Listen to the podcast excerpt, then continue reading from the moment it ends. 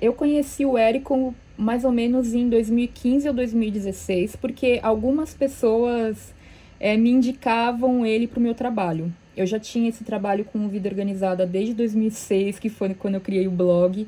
E aí, a partir de 2014, eu comecei a fazer cursos presenciais, workshops, etc.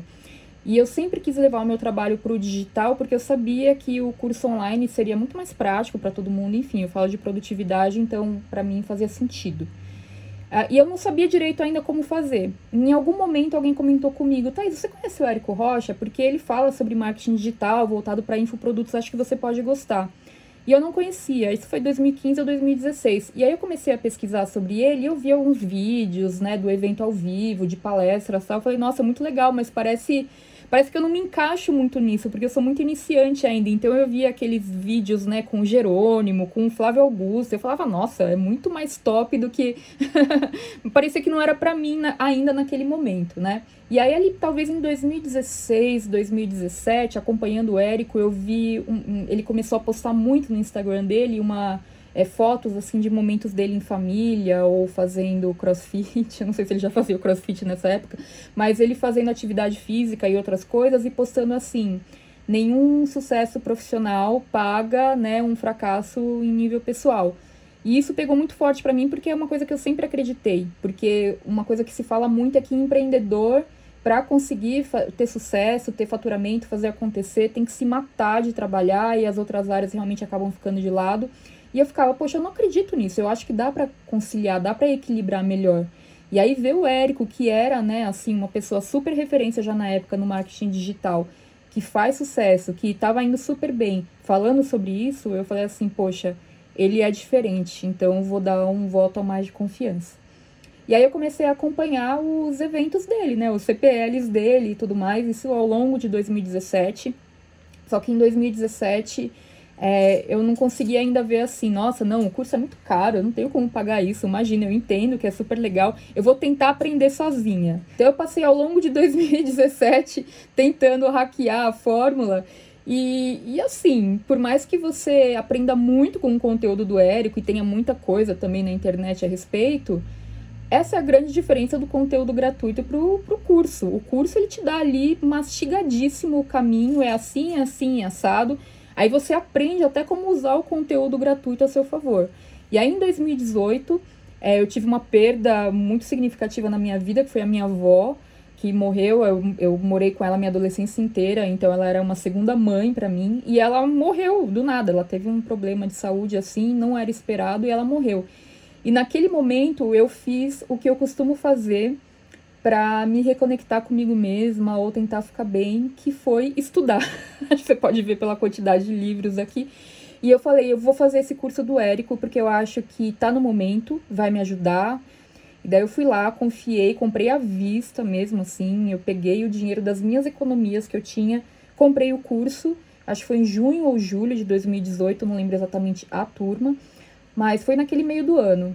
E aí eu comecei a fazer. E imediatamente o meu nível de foi de flerte para paixão total, porque assim, eu falei: "Nossa, é muito melhor do que eu esperava, porque a gente sempre vê o Érico falando, não, porque o 6 em 7, o 6 em 7, o 6 em 7, e você fica meio com aquela coisa, né?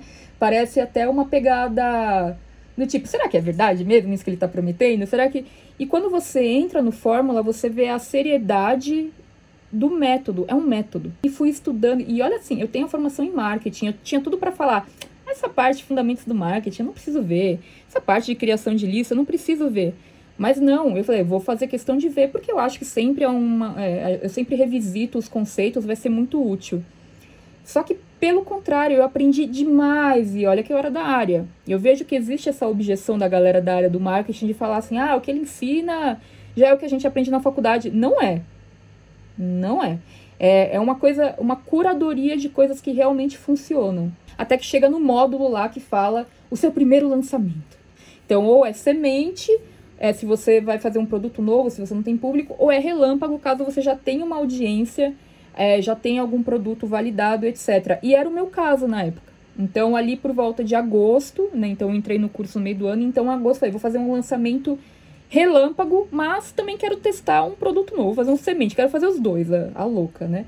Aí então eu testei um produto novo também, e que foi o primeiro lançamento. Então eu fiz um lançamento semente. Esse primeiro lançamento semente, é, eu tive 11 alunos, sendo um cortesia, e o ticket era de R$ 1.100. Então acabou, acabou dando um pouquinho mais de 10 mil reais o faturamento.